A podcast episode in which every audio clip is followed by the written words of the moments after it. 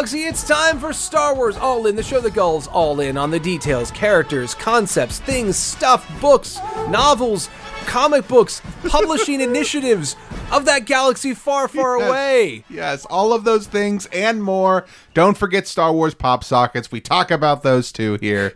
I am Mac, one Oh. of your hosts here, and I'm with my print hoarding friend, Ross. Mac, it's great to be back here in our first show together of 2021. Yeah. Unfortunately, if the other shows we were supposed to record together in 2021 weren't able to happen. We'll- we're gonna get them. But We'll get to here we are. Don't worry. We're here. We're ready and we're talking Star Wars. We have three really fun topics today. We are starting out with Grogu dot dot dot Yay!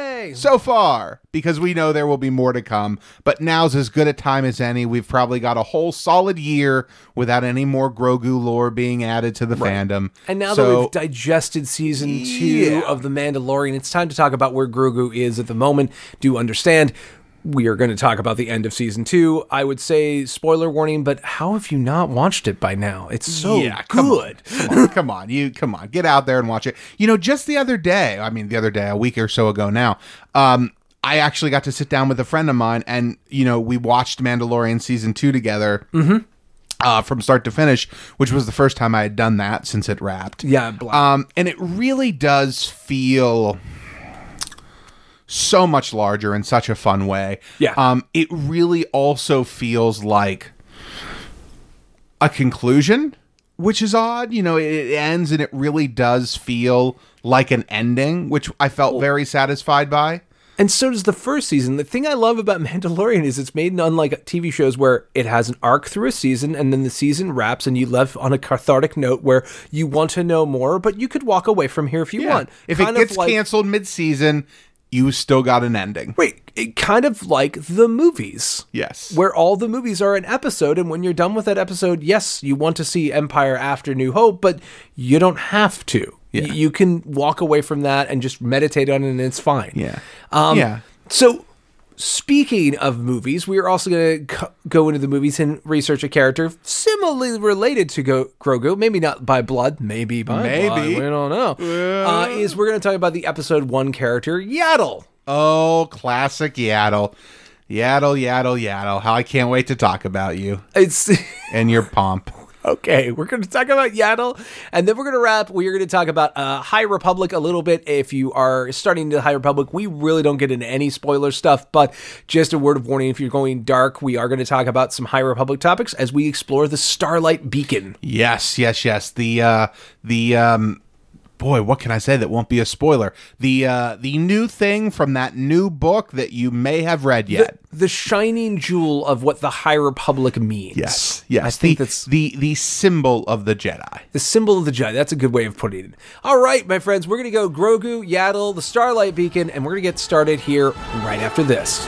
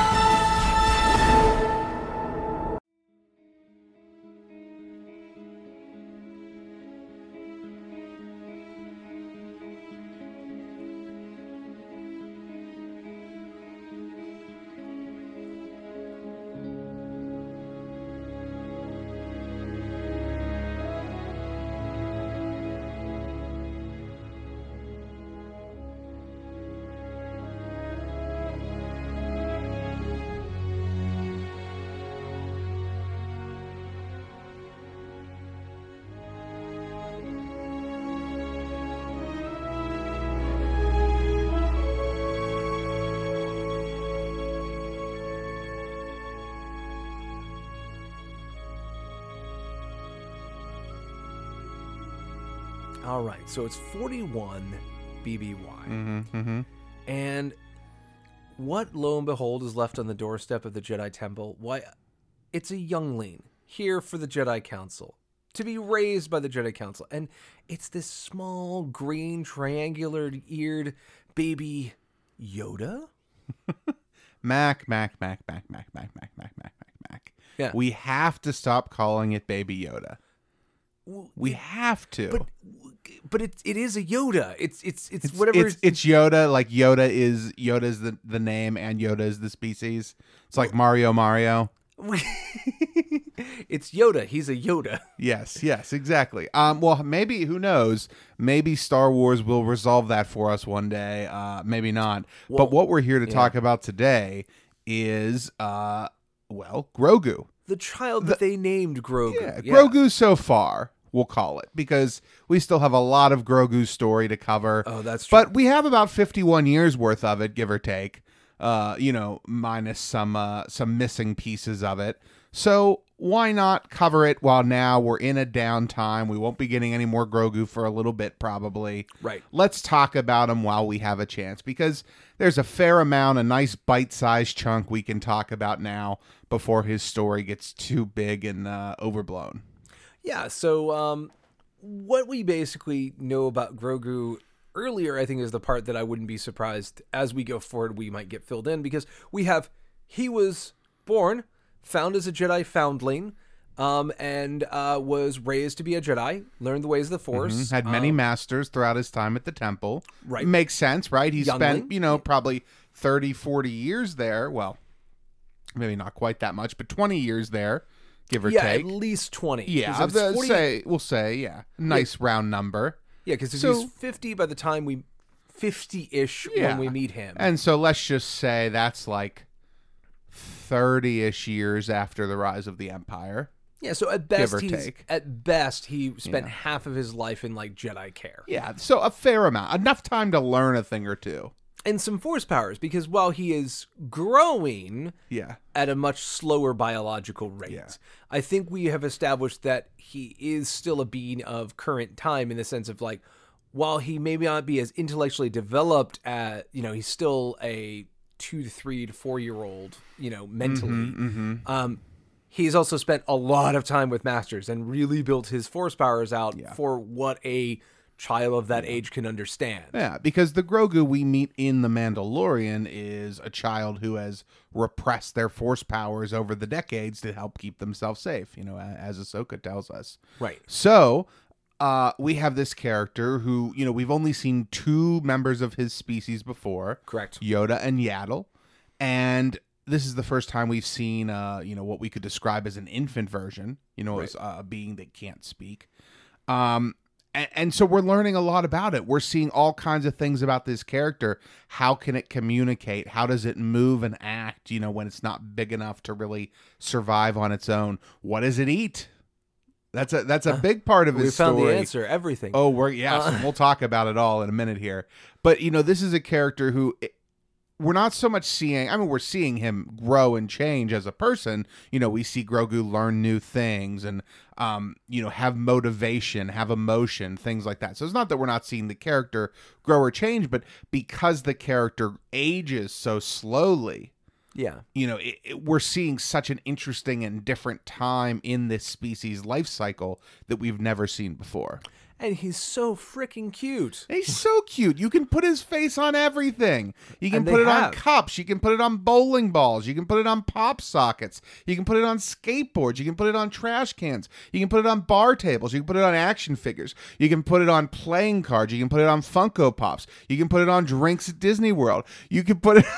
oh no! I lost good. it. I good. lost it. Oh, all right. I was trying to. But you're was right. trying to You could put it on literally everything, which Yeah. Between season one and two of The Mandalorian, they have tried. They have tried to put it on have. everything. They, they, you know, they couldn't put anything on pre-season one, uh, you know, to hide the surprise, so that by the time they could market it, oh baby, were they ready? How many are there? I think there's six different Grogu pops already.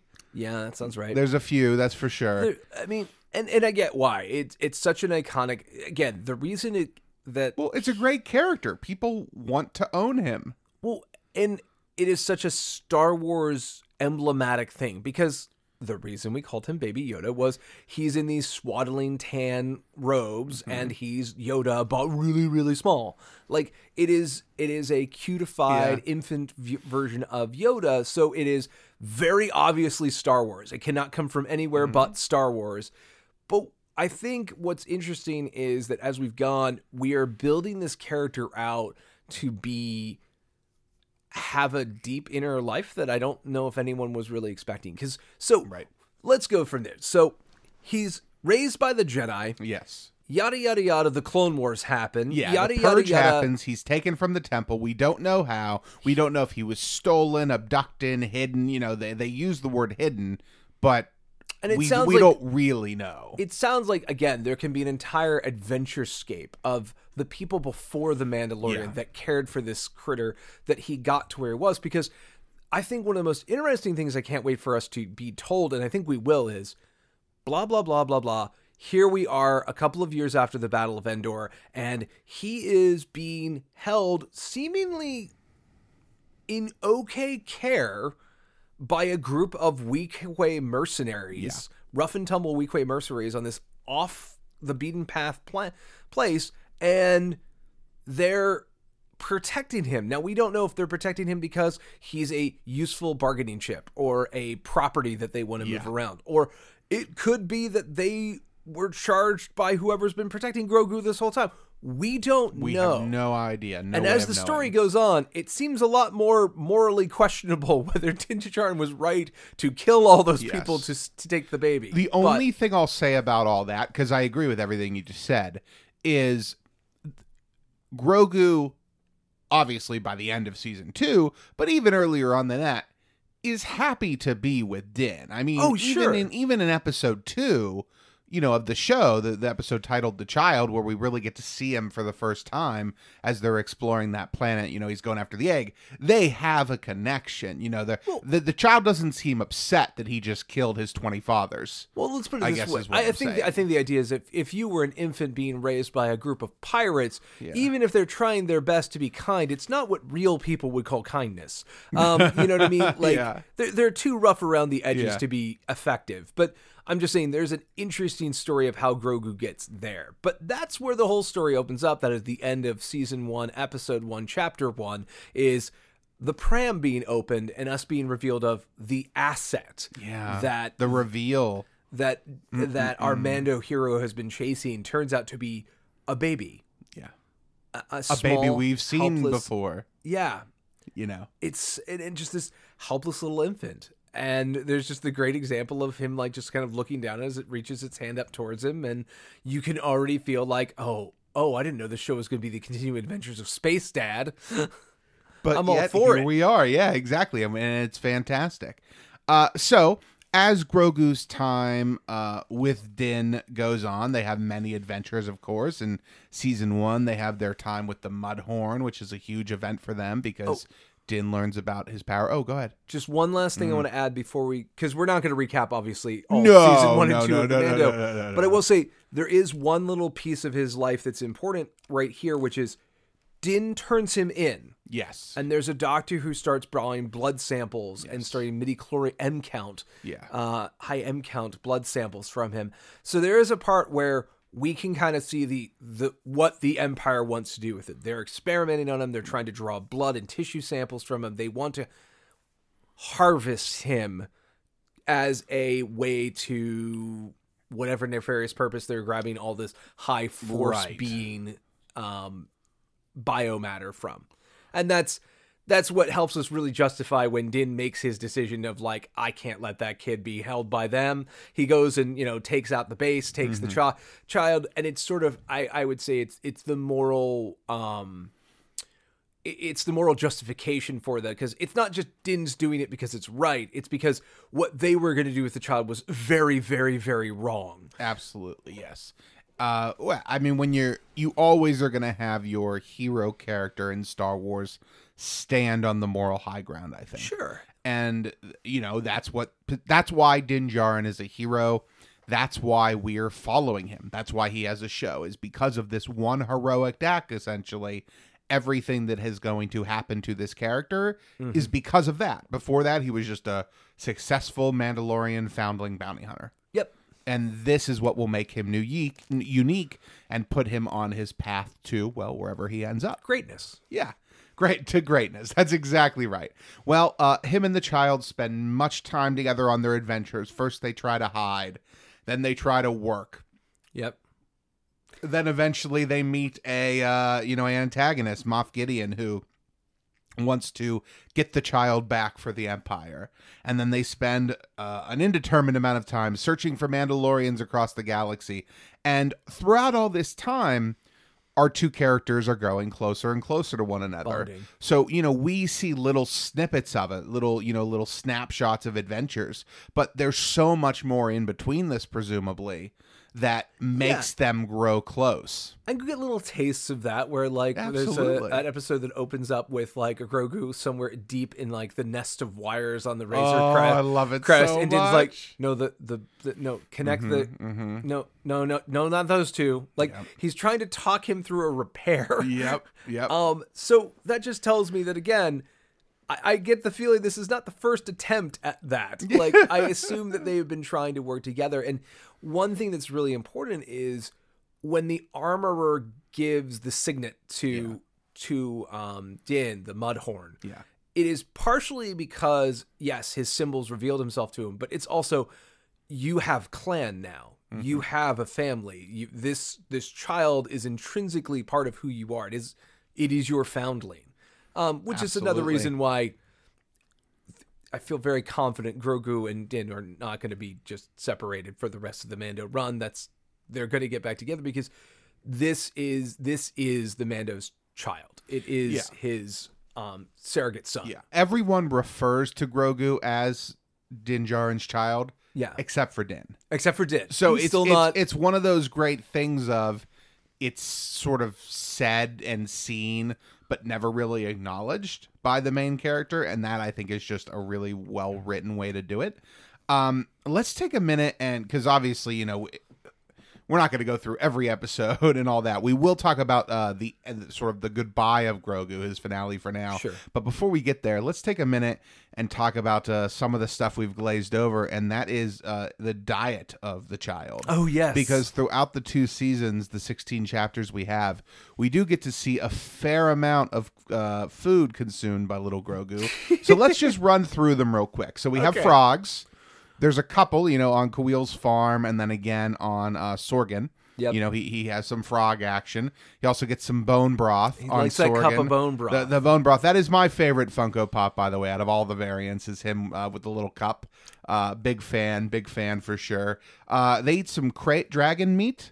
Um, I don't know if Oh, we see. Do we see? I don't know if we see Grogu expressly eat it because we see um, well, we know. Amy Sedaris eat it there. well, we know that Uh, we see people getting Ye- cuts of it. So, yeah, right. And she's cooking it in the hangar. Her So Treadwell's the cooking chances it. So. of that scene Yeah. ending with Grogu not eating any of it is basically zero. Exactly. Uh, we know he likes to eat spiders, uh, preborn preferably. Yeah. Uh, and then, of course, frog eggs, Frog frog, eggs. lady eggs, the ender of bloodlines, baby Oh, Grogu. Um, squid stew, of course. Uh, I didn't actually, I couldn't find an official name for that, but I'm going to call it squid stew. Well, Squid Stew, I think, puts the idea, and again, preferably dead because he can't handle Yeah. the live version of Squid yeah, Stew. gets all up in your face. Oh God, I love that scene so much. Oh, it's so good. and it, and and if nothing tells you the equilibrium these two characters have gotten with each other is how offhandedly Din just pulls the stiletto knife, kills it, and then you know eat. Um, like Don't play doesn't with your food. skip a beat. yeah. it's so good. Oh, it's so so good. Uh, and then of course some of those beautiful blue green macarons yes. uh, that he gets to eat At that you too can buy from Williams Sonoma for fifty dollars. you can. Oh yeah, there's officially Disney licensed uh, Star Wars Mandalorian, space Baby macarons. Yoda, space macarons for fifty dollars for like twelve of them or eight of them or something Oh, from that's- Williams Sonoma. I, I that's too expensive. I mean, Uh, there's also I'm a going great to Disney World, so Star Wars food is a novelty. I shouldn't speak on. It's too expensive, but because it all is. Uh, there's also a great uh, binging with Babish, if you're familiar. It's a, Oh, a yeah, YouTube yeah. channel where he makes the uh, Baby Yoda macarons. Aw. Uh, and he has a little guest appearance from Jon Favreau in that episode. So, Oh, Babish uh, is great. worth worth checking out if you want to make them yourself. Uh, macarons aren't actually that hard, just time consuming, and you just have to follow the directions expressly. They're they're just they're an easy failed recipe. I Yeah. guess is the best way to put it. Yeah. Um, But anyway, uh, that's a lot of food, and we get to see him throw up macarons too. we get to which see him is fun. throw And up. I have that moment on my pop socket, and I love it so much. how charming. I know, isn't it great? it's technically right before that moment when they're spinning around in the ship and his arms are up like a roller coaster. Because who wouldn't want that?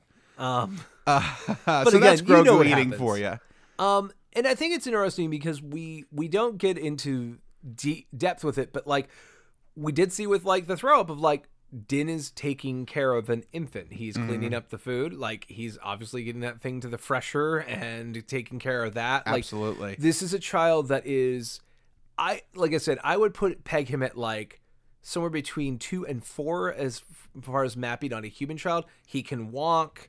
He's not verbal yet, but he's he's kind of expressing himself through coos and stuff like that. Yeah. But this is not a house trained animal yet.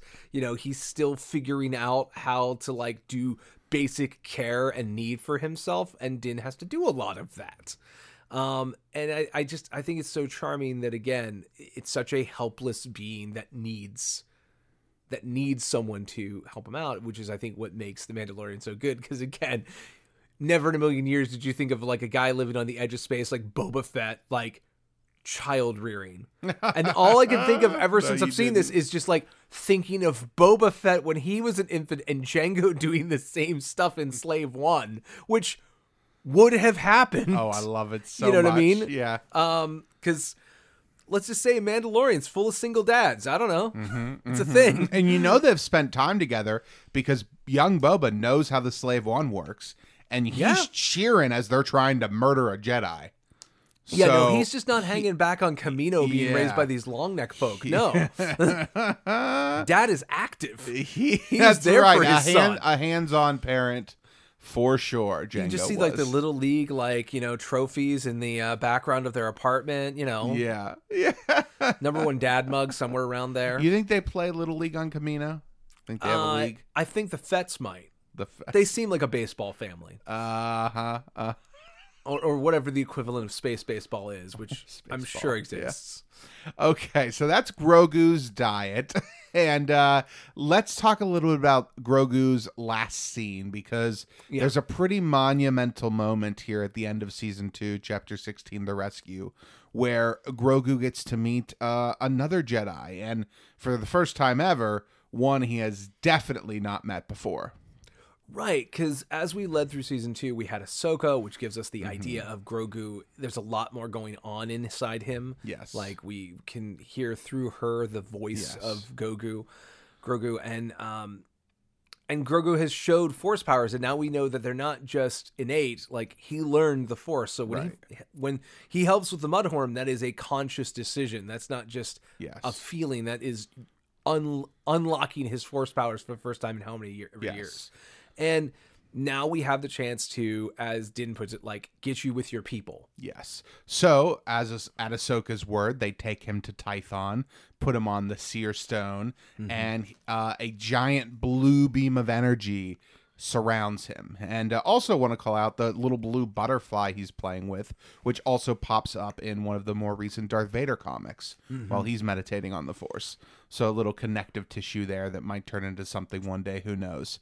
But we have that moment where he's basically stuck in this trance, this blue beam of energy on top of the stone, and Din tries to get him out, tries desperately to pull him out, but just cannot break through. And then, as soon as he's done with his intergalactic space phone call, he just lays down for a little nap. And that's when he's snatched by the The Dark Troopers. troopers. Yeah, hmm, so sad. I can't even. I can't and, even and think then about it. and that's when Din just goes again, full space dad, like fierce pack animal. Like yeah. instead of doing anything logical to try and get the child, he's like, no, I'm going to find Gideon. I'm going to smash his ship. I'm going to kill everyone on board until I get my child back. Yeah. Which is so fierce and delightful. It is. It's very good. I do want to point out though, since you brought it up, there's one moment there where he's just like, "Well, our deal's done. The child's gone."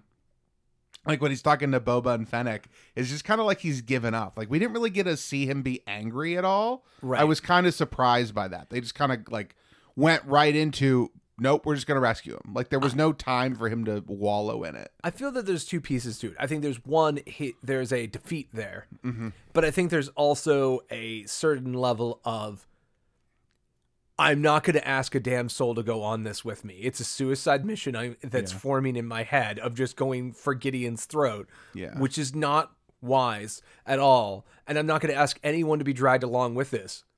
I mean, I'm gonna have to do it. and okay, I mean, I can totally believe that. That's fine. and and and again, what's great about the Mandalorian is he's a man of action. We see his words more than he says them. Mhm, Um, absolutely. so I think it's fun to like you can paint a lot into that moment. For sure.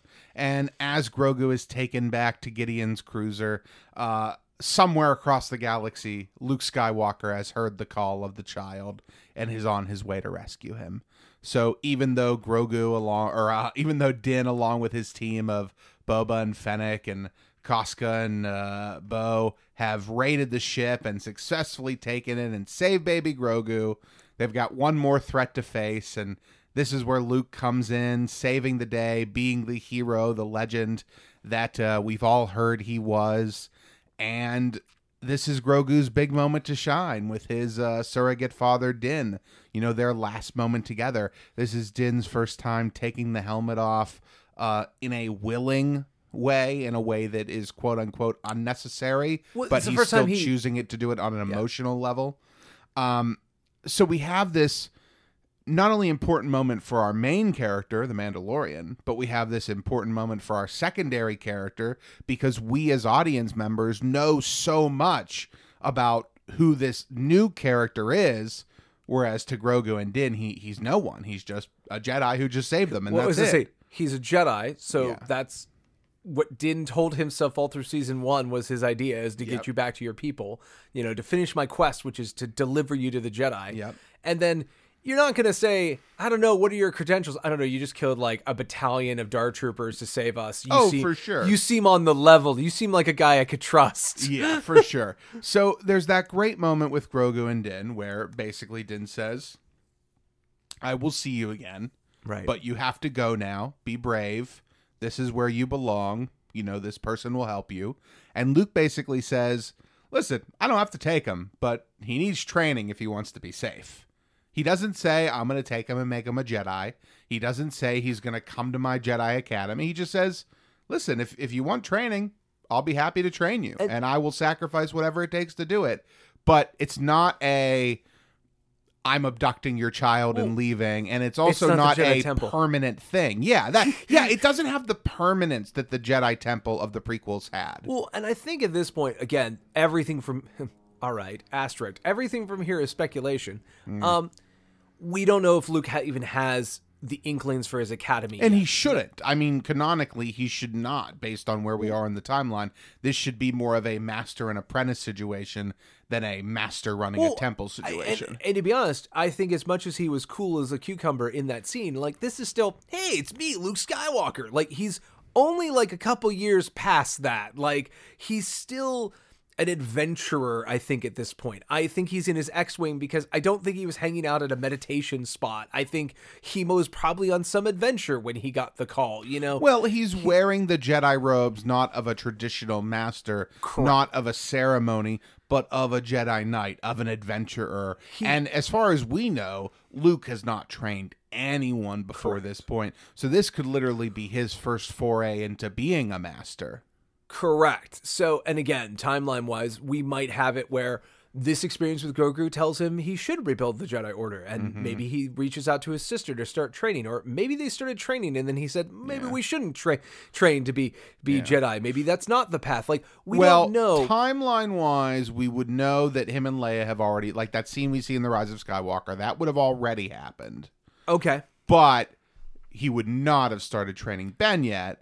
Oh no, because no. that doesn't happen, I think, until he's 13 or something like that. Th- There The- is a year associated with that. I just it's can't remember it it's offhand. it's like half a decade in the future Yeah. at least. Yeah. I mean, what what I'm trying to say is though, it it seems to me like you, what your point is of Luke is not saying, "Ah, I found the first of the next generation of Jedi." Like it doesn't feel that way. no, way. it doesn't at all. Um, and I think we'll, what we're going to see is like again Grogu being given insight and given more power and more agency.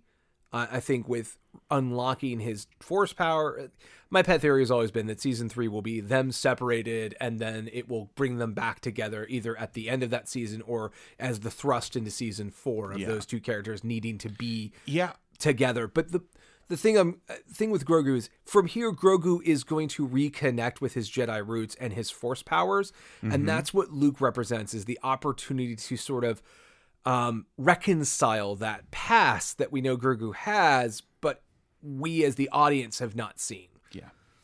Um, I, I mean, I completely agree with that. I think the question will be the big question for me anyway, going forward is the next time we see Grogu, is it with Luke?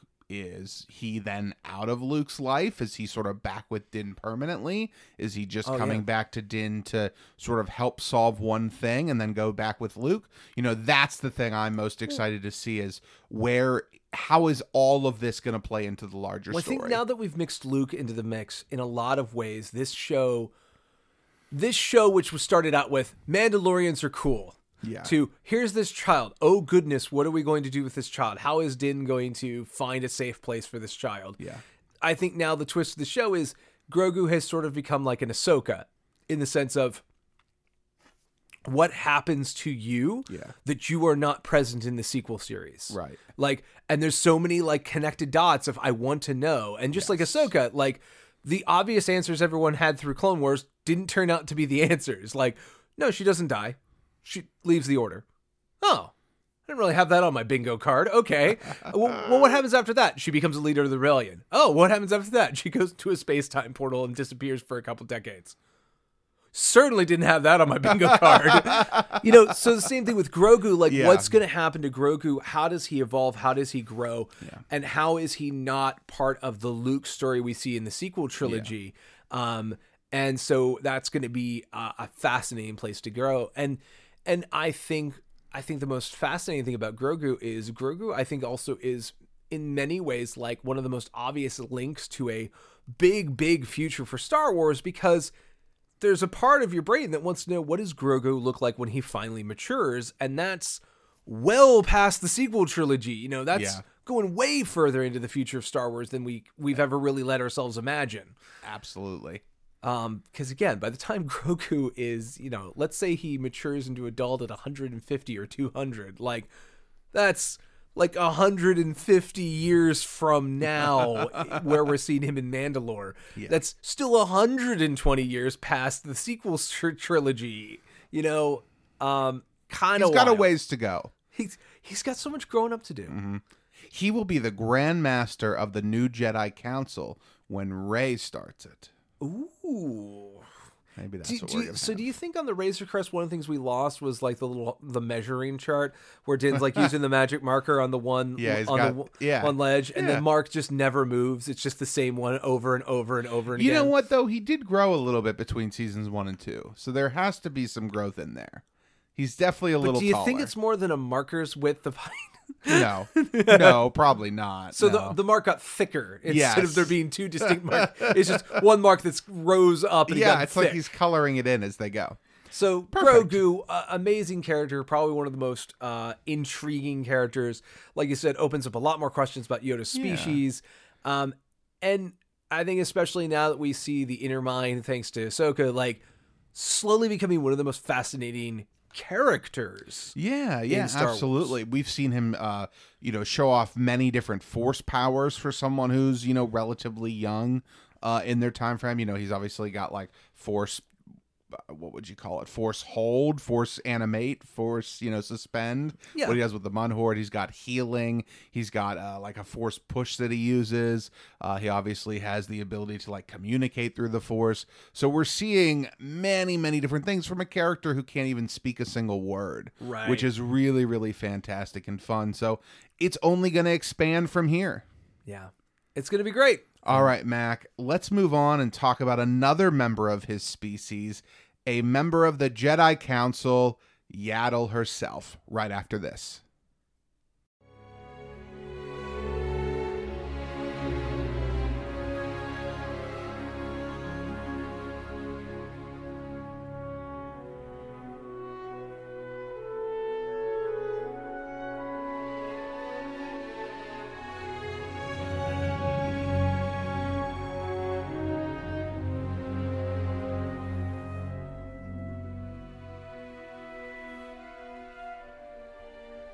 Okay, so a dimorphic species is a species in which, when you have the two sexes, they have slightly different traits.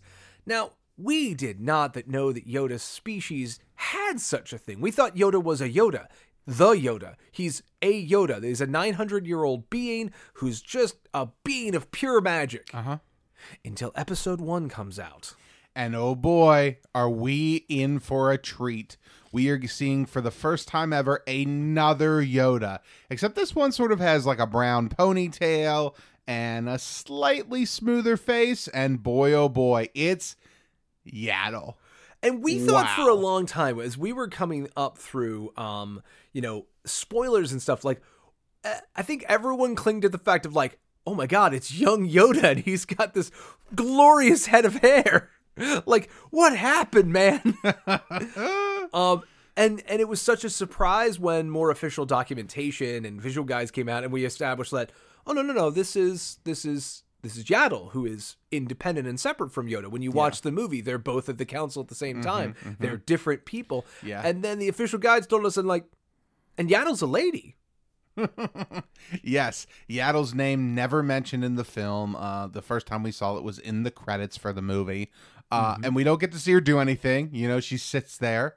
Just hanging out in the council. and hanging out and you know similar chair to yoda's. Uh, but we do know a little bit about yaddle thanks to a couple of different character encyclopedias over the last couple of years. Mm-hmm. so the first thing we know about yaddle is that during the battle of naboo so when we see her in episode one she's just over 475 years old. So about midlife for a member of her species. So not particularly old but not particularly young either Right. definitely been around the block a few times right. we also know that, you know, much like Yoda, she's had many Padawans over the years. Most notably, Oppo Rancisis. Yeah. How I am an Oppo Rancisis poser, I guess. How did I not know this? The, How did I not know that Yaddle was his weird master? s- snake hair man? The, would, Ugh. Why don't you describe Oppo just for a Well, second? okay, so Oppo Rancisis is a Jedi Master who is on the Jedi Council at the same time as Yaddle during Episode One, and he is a giant snake man, meaning he has no legs; he just has a curly snake body, and then mm-hmm. his upper torso he does have arms, and he's got like a white beard and hair that wraps around. He is goofy looking. Giant floof of white hair. He is great. And he apparently was trained by Yaddle. And then they did serve on the council together. Now, here's where things get interesting. And one of the reasons why we wanted to talk about Yaddle today. We just got the High Republic, right? Yep. Yaddle's 477 years old. High Republic takes place 200 years before that. Yaddle should be in this story, right? Okay. Somewhere. Right, imagine, right? And okay, so Yaddle is not yet in the Jedi Council. There is uh, some slight spoilers coming up for the High Republic, okay? We do get to see a scene in the Jedi Council, and a few Jedi Council members are mentioned, Mentioned. there, right? There's Jora Malli, who's about to step down to become the head of Starlight Beacon. There is Yarael Poof and Oppo Rancisis, both council members of the council during the invasion of Naboo, during the Phantom Menace. So, you know, species that live and are on the council for hundreds of years. Kind of the idea of like people who are are probably newish to the council in a relative sense, but like Yeah. who are what we're going to see is the old guard that are fading by the time of two, three, and one, two, and Absolutely. three. Absolutely. So, what's interesting here is Yaddle, right, is a Jedi Master, has Padawans, gets a seat on the council. Mm-hmm. Later, one of her Padawans, Oppo Rancisis, joins her on the council. So this leaves one of two possibilities during this scene in Light of the Jedi, the High Republic. Mm-hmm. Either Yaddle is on the council, leaves, and then comes back, Right. which is the most likely based on all the information we have. and we'll say and when we see the thing the mention of the starlight beacon and stuff we realize that the council isn't a permanent posting it, it's it's kind of like a job it's Yeah. it's one of the things of like yeah i'm going to serve on the council because i think the council needs me right now oh i have another mission to go on i'm going to leave the council and go do that Yes, because, and this brings me to my next point. Yoda is mentioned as being a member of the council, although he is not currently serving on the council. He is on a sabbatical. Sabbatical. right And so then the question becomes okay, Yaddle doesn't have to be here. This is not a uh, you know, story breaking bug. This is not a misrepresentation, a miss of canon. So, someone didn't miss something in the holocron. Yeah. this is just simply at this moment in time, about 200 years before, Yaddle is not on the council. She must have been on the council already. She is currently not, and at some point in the future, she will get back on. So we know that Yaddle's time on the council comes and goes. Right. So she is definitely a um, a character that gets out there, gets her hands dirty, and we do actually have one more reference to Yaddle in canon, and that comes Yep. from Fallen Order. Yeah. So in Fallen Order, Greez mentions that, you know, he's heard legend of a green pointy eared Jedi. Mm-hmm. And Cere says, Oh, you mean Yoda? And he goes, No, that's not who I mean. No. Right? meaning meaning Yaddle. And so she has been out there. We don't know if she survives Order 66. We don't know, you know, why she leaves the Jedi Council. We don't know anything about her really. Well, and we should mention we didn't explicitly say it, but by the time of episode two, has left the High Council. Mm. Yeah, she is not on the council at the start of the Clone Wars. We don't know where she is. right. We assume she's alive, but we don't know. Correct. At least until Purge. Yeah, and see, that's the big thing we want to see. Now, it is interesting because Yaddle has relatively recently popped up in a comic book as a vision that Vader is having. He sees her in a vision. Well, and So, th- not her herself, but interesting to point out that modern Star Wars storytellers are still thinking about her, especially with, you know, the uh, not having her mentioned in Light of the Jedi. And let's pull back the curtain just a smidge, okay? Because one of the things that we should talk about in the real world that affects all of this is the fact that Yoda's species and its understanding was no go. It was a legendary thing that any author who asked Lucasfilm was always, nope. Yoda is a mys- mystery. We're going to keep it that way. You cannot get into any details, any definitions, anything. You can use the character of Yoda if it makes sense in your story, but you cannot like you can't add to it. You can't tell a Yoda prequel. Right. Yeah. You, you will never be allowed to do that. Yeah. And and to be honest, I think if things had been left the same way, that would have been it. There was Yoda and he's the Yoda and there's only Yeah. a Yoda. And then George was like, well, take that other Yoda puppet and put on like a pompadour on him and then just put him on the council. That'd be fun. Like episode one, we get another of the species, which creates that it's not he's not a being, he's a species. Yeah.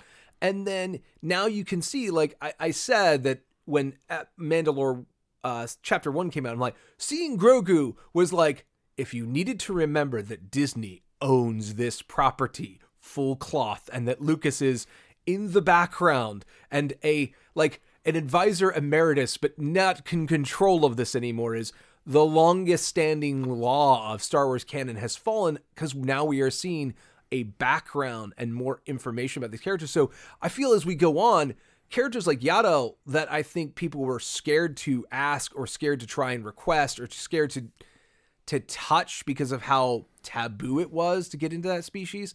I think we're seeing the curtain being drawn back on that. And so characters like Yaddle and Grogu as they mm-hmm. go, we might see more about them. I can absolutely see that. I, I mean, I think that would be great. I think I don't necessarily want to know Yoda's origins. Like, I don't think I need to know that or feel that I need to know that. I, am more interested in learning about Grogu now.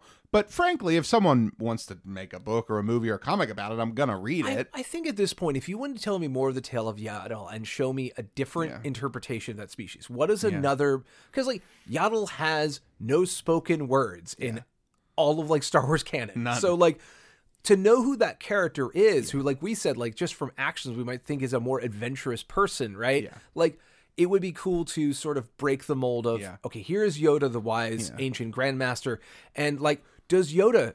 Yoda, Yaddle speak in broken speech. Is Yeah. that species incapable of saying things? Like Yeah. these are the kinds of questions I'm sure people were like, oh, I'm not going to ask Lucasfilm. They're going to say no. but I think we can finally get Yeah. some of those answers. And I'm with you. Of, I never want to know the. I want them to be terribly mysterious. And to me, that means like, okay, if you keep it less than 10 members in all of Star Wars canon of this species, that will do it. But Yeah, like, if you want to give me a name, I'm sure the name is one of those like, I can't believe they named them. But I'm sure it'll be like Sheev Palpatine, where it's just like, yeah, Sheev's his first name. And like, oh, that's freaking weird. And then like two weeks later, I'm like, eh, whatever. like, well, I remember it was like, a, you can't give the Emperor a first name. That's impossible. And that name is ridiculous. It doesn't Yeah. make any sense. And then like a month later, I'm like, Yeah, I guess well, that's why everyone calls him Palpatine. Sheev's kind of a weird name. I guess no one would call him that, right? I don't remember you being anti Sheev at the beginning. I, I thought we both liked it. It wasn't anti Sheev. It was just like a that's a name, huh? Yeah. And my my first thought my, my first thought with Sheev was just the fact of like, yeah, you. That's why everyone would call him Palpatine. Yeah. Right. Because his last name is far more interesting and more Yeah. feels good in the mouth than I love it. Sheev. I love it. And so the same thing with like if you told me like Yoda's species is oh yeah they're the uh, the Triptians. yeah.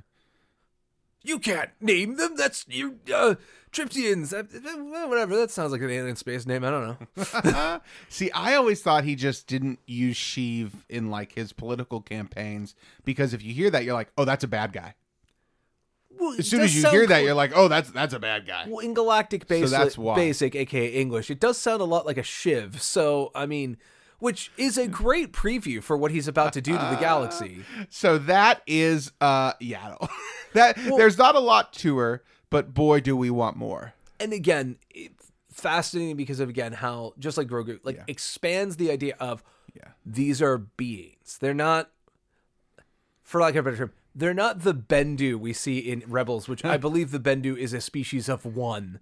I think it is just that being, and there are no other ones. He did not have an adolescence. He just Yeah. Is and always has been. Mm-hmm, you mm-hmm. know, and I think we could have had Yoda that way, but characters like Yaddle give us Yeah, it- depth and grounding in the I universe. think it would be harder to swallow the idea and the emergence of Grogu if we had never had Yaddle.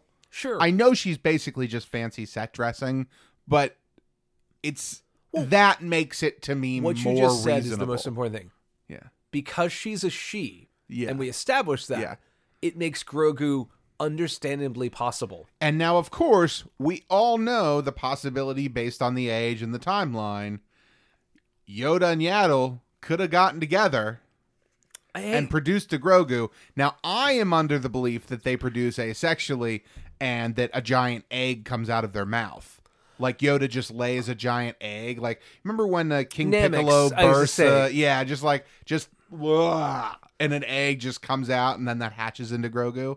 That's what I'm expecting. uh, and I don't think that's um that's a possibility. I don't know if we're ever gonna get that canon story. Mm-hmm. Um, And think about it. That's why Yaddle had to step down from the council because she was full of Grogu egg. um, correct or or again that maybe that's the whole thing is just the fact of you know. I, I don't know. You know what? We Star Wars is weird, right? I don't know if it's current canon, but it was definitely part of the EU that like Ki-Adi-Mundi had special privileges to go back to his homeland, homeland, and have a family because of how limited their species was on males. Like they needed males to repopulate the species, so he had like special privileges. Oh, I know that. No, I don't remember Um, that. Oh yeah, K- Mundi had like family. He had family, Oh. um, and it was a kind of an important thing. And again, it talked about the difficulty of he had to keep them at arm's reach because attachments and all that other Yeah. stuff. Like he had to have a b- very practical thing of it. I'm like, so the concept of Jedi's having ca- families has ticked around, but it's just generally. The Anakin parable tells us why family Right. is extremely dangerous for for Jedi's. So I don't know. Maybe Yaddle and Yoda had that love child. There's and- more to learn, and we're going to get plenty of info in the High Republic, hopefully. We already have seen Yoda a little bit pop up in the High Republic, and there's only more to come. Indeed.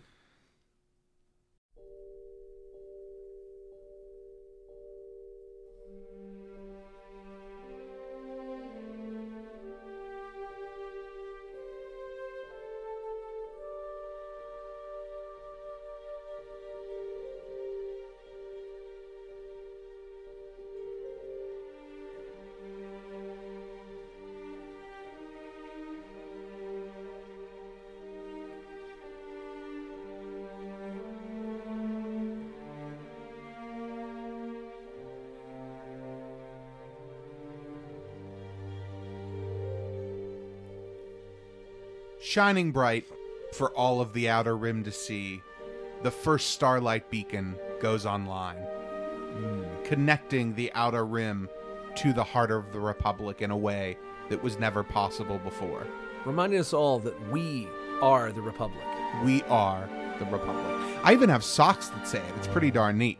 You already have High Republic merchandise I- I that do. says we are the Republic. I do. I I do. Wow. I do. I got. Uh, I ordered the in uh, January. I know. I ordered the uh, Light of the Jedi uh, special edition from Out of Print Tees, and it Oh, came with they a pair of High Republic socks and a High Republic pin, which was a ton of fun. All right, so Uh, this so is we are the first- Republic. This is our first High Republic topic. If you are trying to avoid spoilers like cancer, we are going to be talking about a few items, just Yeah. little stuff that comes from the Light Not of the things Jedi. that spoil the plot in No. any way, just things that spoil the feel of the universe. But if you got fingers in your ears and you're trying to avoid everything, read Light of the Jedi, then listen to this. Yes, absolutely. Once you have finished Light of the Jedi, you could safely listen to this topic. Um, so just be warned. Ye be warned. Ye be warned. So let's talk about what the Starlight Beacon is. It is the first of one of many um, space stations. You know, there's really no other way to describe it.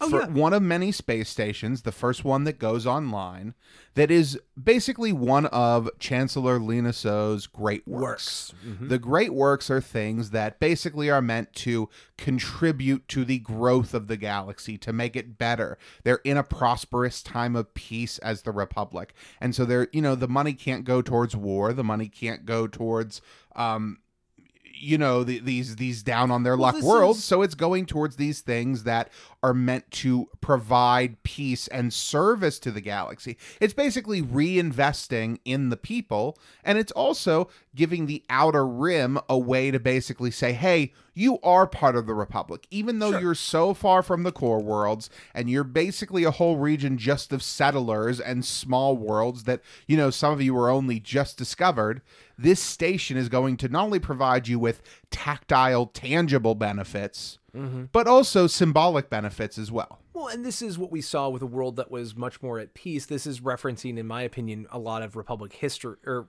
American history in the sense of there's, they say uh, among the other great works are the Republic Fair and the communications relay systems being improved around the galaxy. I'm like, this reminds me of the early 20th century when Yeah. America was focused on World's Fair, the Yeah. American Electrification Act, making sure the West had electricity and telecommunications and Yes. the Transcontinental Railroad. Yes. Like, yes because it's a space Yes. western. So the outer the outer rim is the west. Yes, it It's- That's exactly what it is. And it's funny because, you know, growing up watching Star Wars, I never really thought that, like, oh man, planets like Tatooine, those are on the edge of the galaxy. This is j- a Really? civilization that just got started. Re- really? If there's a bright center of the universe, you're on the planet farthest from. I know, really, but as, as like a dumb five year old, you, you didn't just take like, that literally. You just took it as a whiny teen. Yeah, it's like every planet is this empty. Like in my mind, it did like this is the universe. Every Right. planet is this, okay? Sure. And it didn't click that there were major metropolises or planets like Alderaan or Naboo out there. And we as you a know, group didn't really see that until really the prequels. I mean, to the- a lesser degree, like the special edition of M- of Jedi when we finally get Yeah. the Coruscant. You're like. Oh, that's the bright center of the galaxy that Tatooine is the furthest from. exactly. And you know, when I did eventually, you know, become a little bit older, you know, like a preteen or whatever, and was watching Star Wars and old enough to understand this a little bit more, you know, the prequels had come out and whatnot. Oh, okay. So maybe these worlds on the outer rim, they are a little bit more rough and tumble. They are a little bit more, you know, um non-civilized, right? But Yeah. I still even up until well when I read it would not have thought that, you know, we had only just begun to explore the outer rim 200 years ago. You know, 200 years ago doesn't feel like it's funny. America is our the country we live in is not that much more than 200 years old. I mean, Jesus, 250 now coming up on it. Yeah, yeah. But, you know, It's kinda- still- no, it's insane Okay, to think I just the- got Rocky on the brain, the bicentennial, all right? Uh, no, but, but- it is crazy to think about the fact that we are talking about a time period that is so vast that our country fits inside Yeah. of the timeline of Star Wars. Yeah, I mean, we've basically gotten to see a country rise and fall in that time. And now here we are, you know, saying, oh, of course a government could completely change. And, you know, like 200 years is a large amount of time. Just when you think of it on the galaxy scale, in my mind, I just wasn't thinking of it that way. I was thinking of it as like, it won't be that different. They'll basically be the same Jedi. They'll be wearing the same clothes and acting in basically Well- the same ways. But no, not at all. We're No, getting there's- something completely new and different. And the galaxy is completely different than it was when we met it. Right. And, and and you're seeing them um something I loved about the original old Republic stuff of Tales of the Jedi was what an ancient species look like. Like I like the fact that yes, Tatooine has been settled for centuries, but like it's even worse in theory than Yeah. it wa- than it is when Luke's there. Like Luke there like they have Bestine. There's an imperial outpost Yeah. on here. The Republic gives a crap about this planet enough to have an official like embassy and presence. That Yes. is what the whole Starlight Beacon represents is uh, essentially a toehold for the Republic instead of paying homage to the Outer Rim and saying, "Hey, you, guys, super glad that some of you are part of us. We we support you." This is the Republic spending capital Literally putting their money where their mouth is, to, saying, to we you are we are the republic you are part of us it is not just something where you are not the second class citizens you might feel like we are making our first efforts to make you part they're of the actually pandering to down on their luck communities, not just doing it for a vote. it obviously is a golden age Yes. So, uh, okay. So let's talk about what the Starlight Beacon actually does. Sure. Like what its functional purposes are, besides being a symbolic symbol of the Republic and the Jedi out in the Outer Rim. All right. So, Starlight Beacon is designed from triazurite.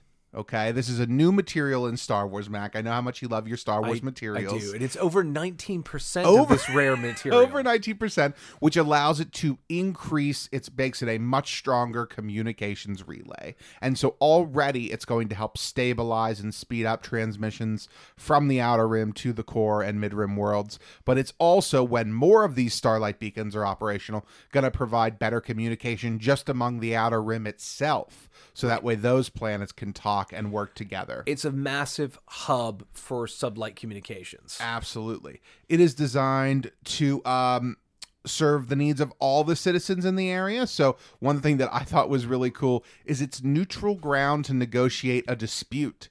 So if you have two warring planets, or you know, uh, like a planet that has a you know a, a, a dispute between two factions, what you have is you have this this like neutral ground station, and of course it's also staffed by Jedi. So that way, if the conflict gets out of hand, you have peacekeepers there. In fact, it is the biggest Jedi temple outside of Coruscant.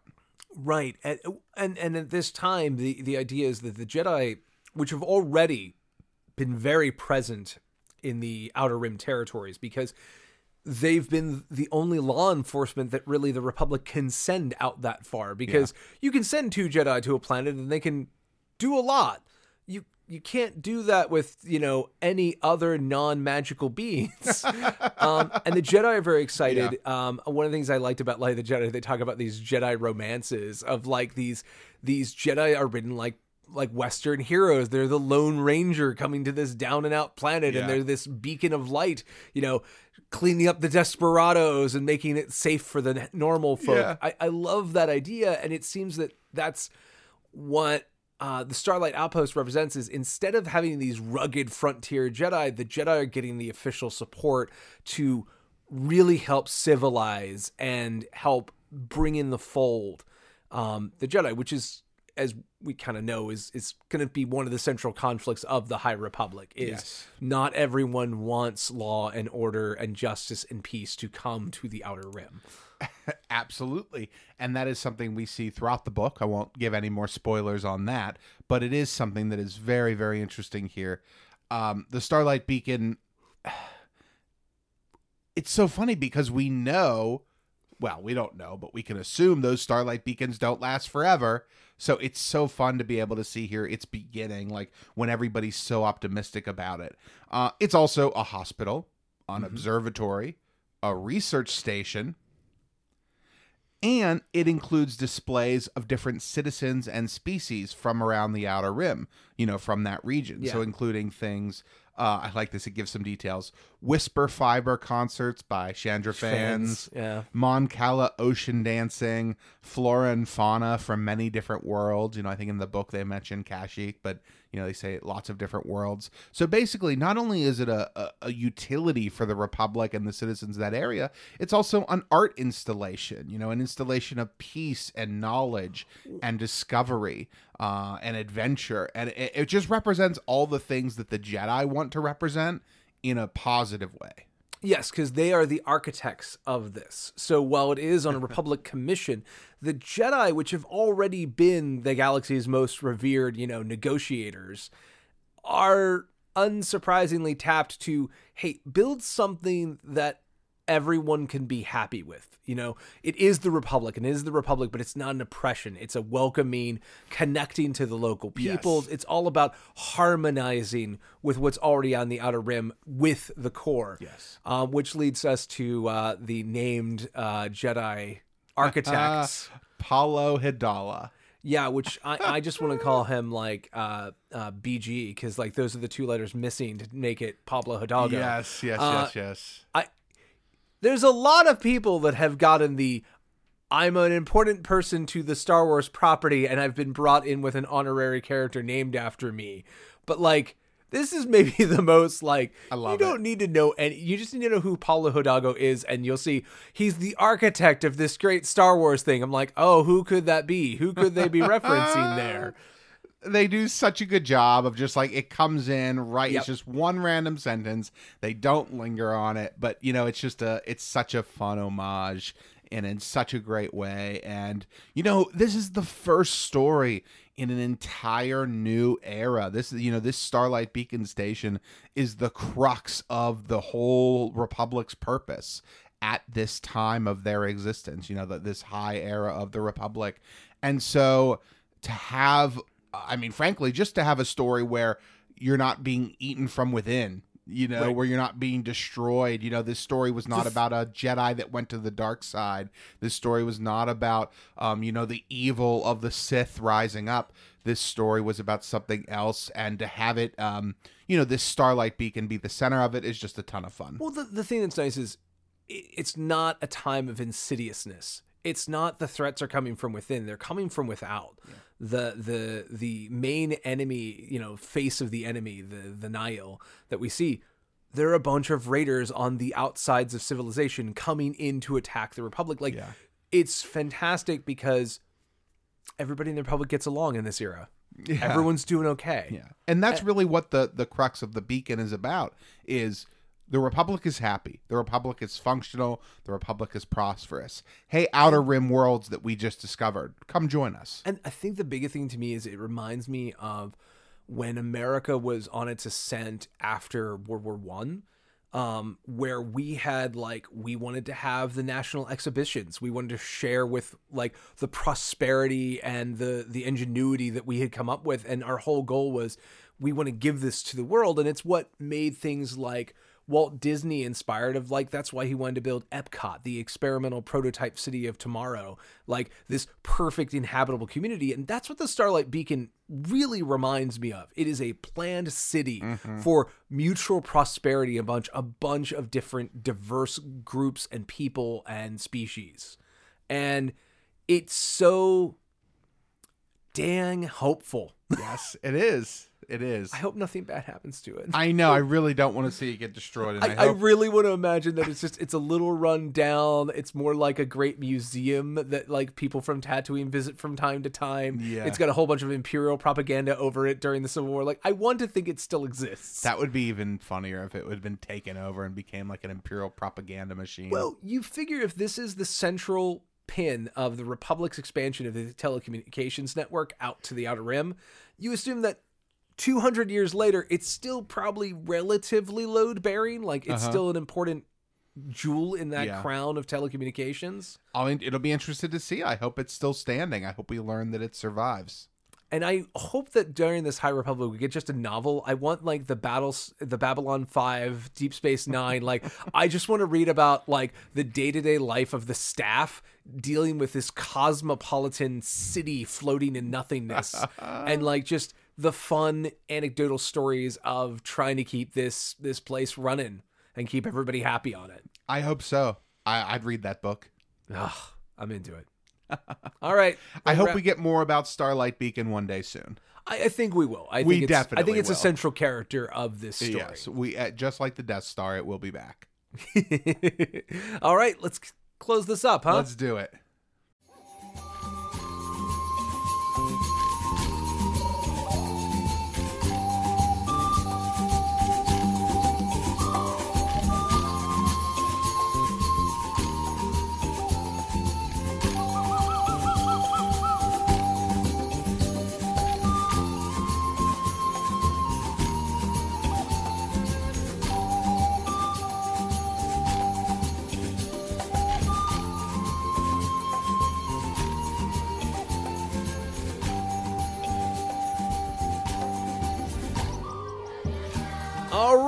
Bring another episode of Star Wars all in to a close here in our glorious season three wonderness.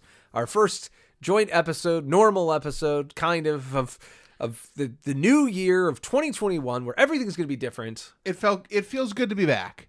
Oh yes, It feels good to be back in person. yes. Uh, it was fun to record without you last week. I did have uh, a fun talking about Star Wars books, but it wasn't the same. I also glad that I don't have to do like two nasal rinses and a shower just to be prepared to knock out just one segment of a podcast like I did for last week. Oh boy, yeah, Mac has not been feeling so great, but luckily he does not have COVID. He is Yes. just uh, classic winter sick. Normal sick. Yes, and in these days, that's all you can ask for. Right. No, I, I'm, I, yeah, I got tested. I was very happy that didn't work out. And while I was malazing around here, I ate through uh, most of the Light of the Jedi's audiobook. Which has been Oh yes, yes, yes. You're making progress. Uh, I have finished it.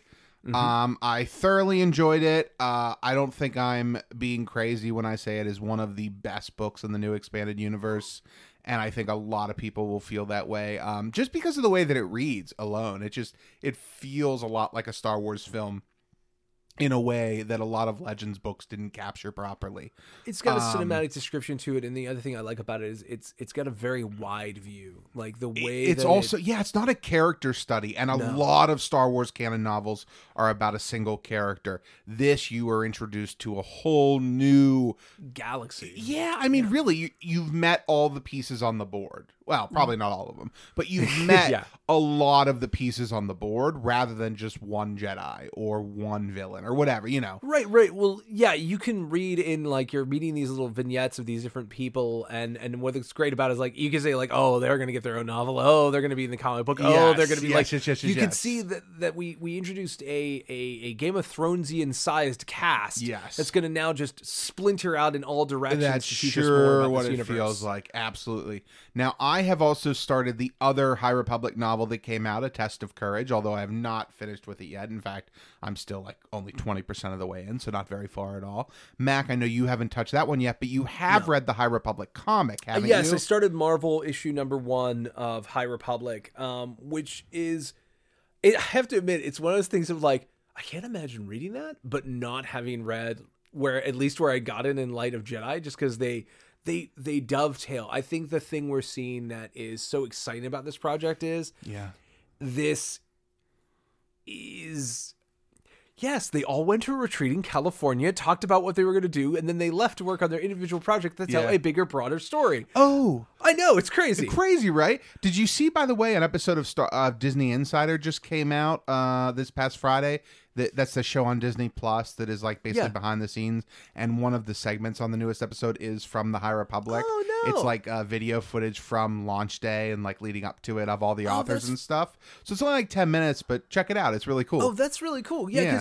because i think when like oh like you're reading about these characters and it's kind of like a side you're kind of seeing an apprentice and a master sort of get, you know getting the feeling of these two characters and then like then you know they start feeling I, I don't want to spoil anything so Yeah. like they start feeling what is happening in light of the jedi and then light of the jedi like i just it worked out perfectly that by the time i got to light of the jedi like then oh the Trandoshan master skeeter and i'm like i know that guy like it was um yeah, it it reminded me of what at its best I love about comic books where all these characters exist all at the same time and they're doing their own things and they're going to weave in and out of each other's stories. Yeah. Um, I think for a general audience, the closer you get is the Marvels when you get the little cameos of like, like oh, Captain America's in the you know the PE video for uh, Spider-Man's class because Captain America is a character Yes. in this world doing his own things, right? um, I think High Republic sets a great tapestry for hey here's all these different characters and all these different vectors that we can look at the story from and we're gonna we're gonna go along those lines. And we know that like the disaster that kicks off the high republic era is gonna be felt in many places by many different beings and we're gonna show you keep showing you different facets of what that did to the galaxy. And i feel it's like a comic book of like a year from now or whenever there will be the next big connective thing that a lot of characters will cross over for to deal with. And we will see that from many many perspectives. And it will be this living breathing evolving It- place. Yes, it'll be very interesting to see how the High Republic is spread out because we've got essentially adult novels coming from Del Rey, we've got young adult and young reader novels coming from Disney Publishing, and then we have um, regular the High Republic comic from comic from Marvel, and then we have uh, the High Republic Star Wars Adventures comic as well, which will be coming out. So we have a fair amount of past that we can get this information from. It's just going to come down to, you know, what do you find interesting? What do you want to read? Of course, I think we both recommend starting with Light of the Jedi if you want to, Yeah, you know, dive into the High Republic era. That's the place to start. But hey, if it doesn't sound like it's for you, that's fine. There's plenty of other Star Wars out there too. And I think as the stories evolve and we get more individualized, encapsulated stories, if you're here for like, well, I just want to, you know, like, there's a lot of characters that I'm can't wait for their stories to be told, and I'm like, the best part is I think you will get to a place where you can pick and choose what you want. I think right now we're we're consuming it all because it's all available. You know, there's only so much available. Um, but I think they've created what their intended goal was. Here is a new era of Star Wars. Here are the conflicts. Yes. Here are the tensions. Here are some of the brightest stars in the galaxy at this Yes. time. But you could also like as a person who plays role tabletop role playing games, I'm just like, oh, it's so trivial to like just imagine your own characters running around in this era and what are they doing and what adventures are they on because it's it's a really interesting place and it's so wide and so broad and there's so many moving parts happening in what is going on in the galactic scene it's not hard to imagine this is a place we can tell stories officially for decades in Yeah, I- mean, they did announce that, you know, it's going to be broken up over three phases, and the first phase is probably this year and next. So that's significant. I mean, you know, Yeah. that's, that's a long run, and I think they're really eyeing up probably a decade worth of stories. Uh, And I think that's great, you know, have a beginning, middle, and an end, have a set story from the beginning.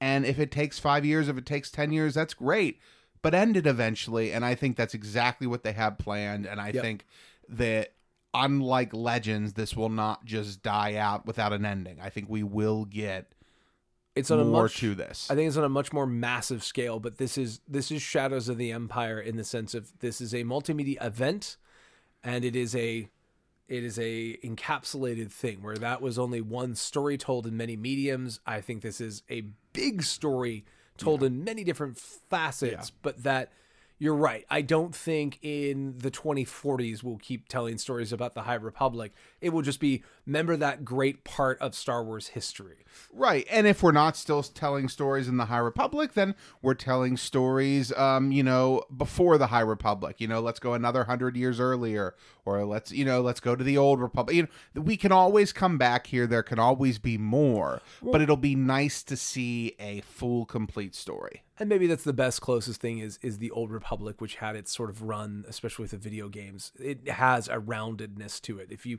play the MMORPG you kind of know the natural conclusions of that and that that will create the republic as we know Yes. it going forward so it yeah fascinating times to be into star wars there's a lot going on in Star Wars. Uh, I finished uh, Empire Strikes Back from a certain point of view.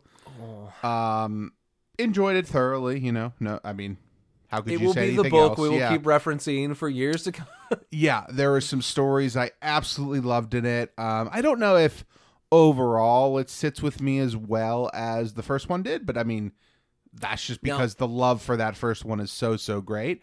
Uh, and this gotcha. one was just a little bit longer, and it, this is not the fault of any one author or anything, but Empire is such a smaller movie. I don't really know how else to describe it. Um, there's so many less side characters. So, you know, you have yes. so much of the book feels like describing the same events over and over uh, again, whereas the first one felt like just you're going through the movie in a continuous way. I think this felt like you were jumping all over the place a little bit. No. I'm more. not done with it, but I'm loving it. But like, I, I think you're right in the sense that like, it's the Battle of Hoth.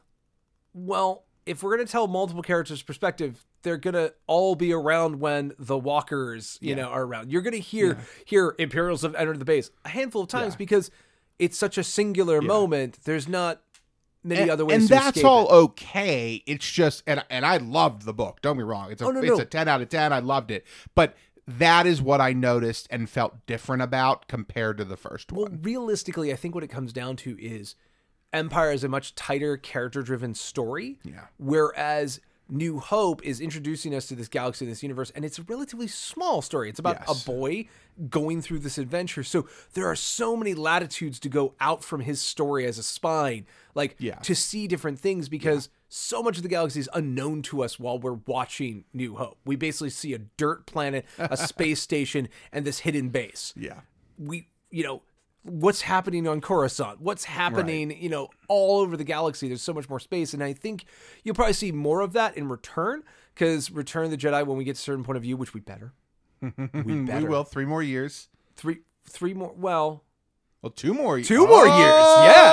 Oh! we're getting closer Well, we've no, never it's- been closer It's twenty. Oh my God, you're right. We're in twenty twenty. we're 2021 I know it doesn't feel like time has moved okay. at all Yes, yes, yes, yes. But in two years from now, Yeah. you know, in Mayish of tw- of Uh-huh, 2023, uh-huh.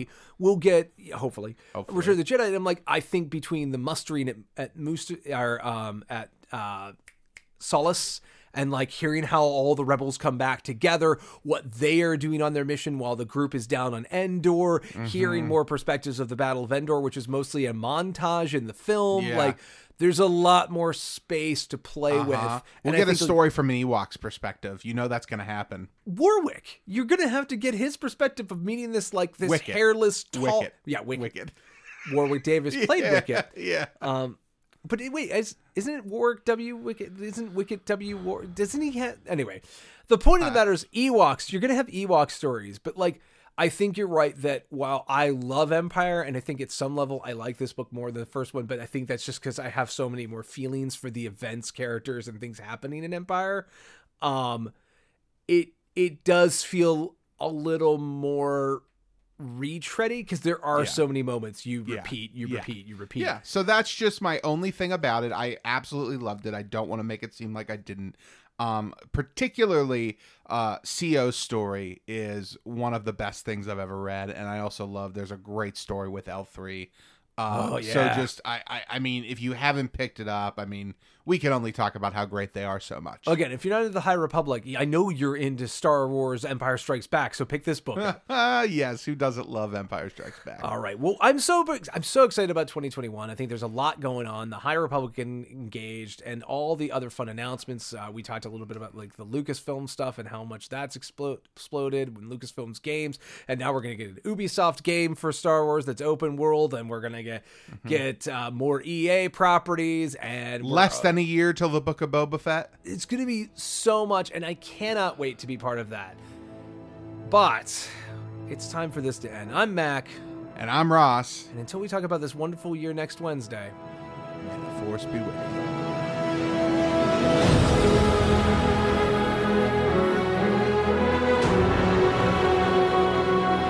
This production is not endorsed by any other property and is the sole responsibility of Mac Purvis III, Ross Greco, and those involved in its production.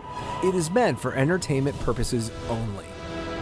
Other than content provided by this production's providers, all music, music clips, sound bites, rights are reserved, and their respective owners have not endorsed any aspect of this show.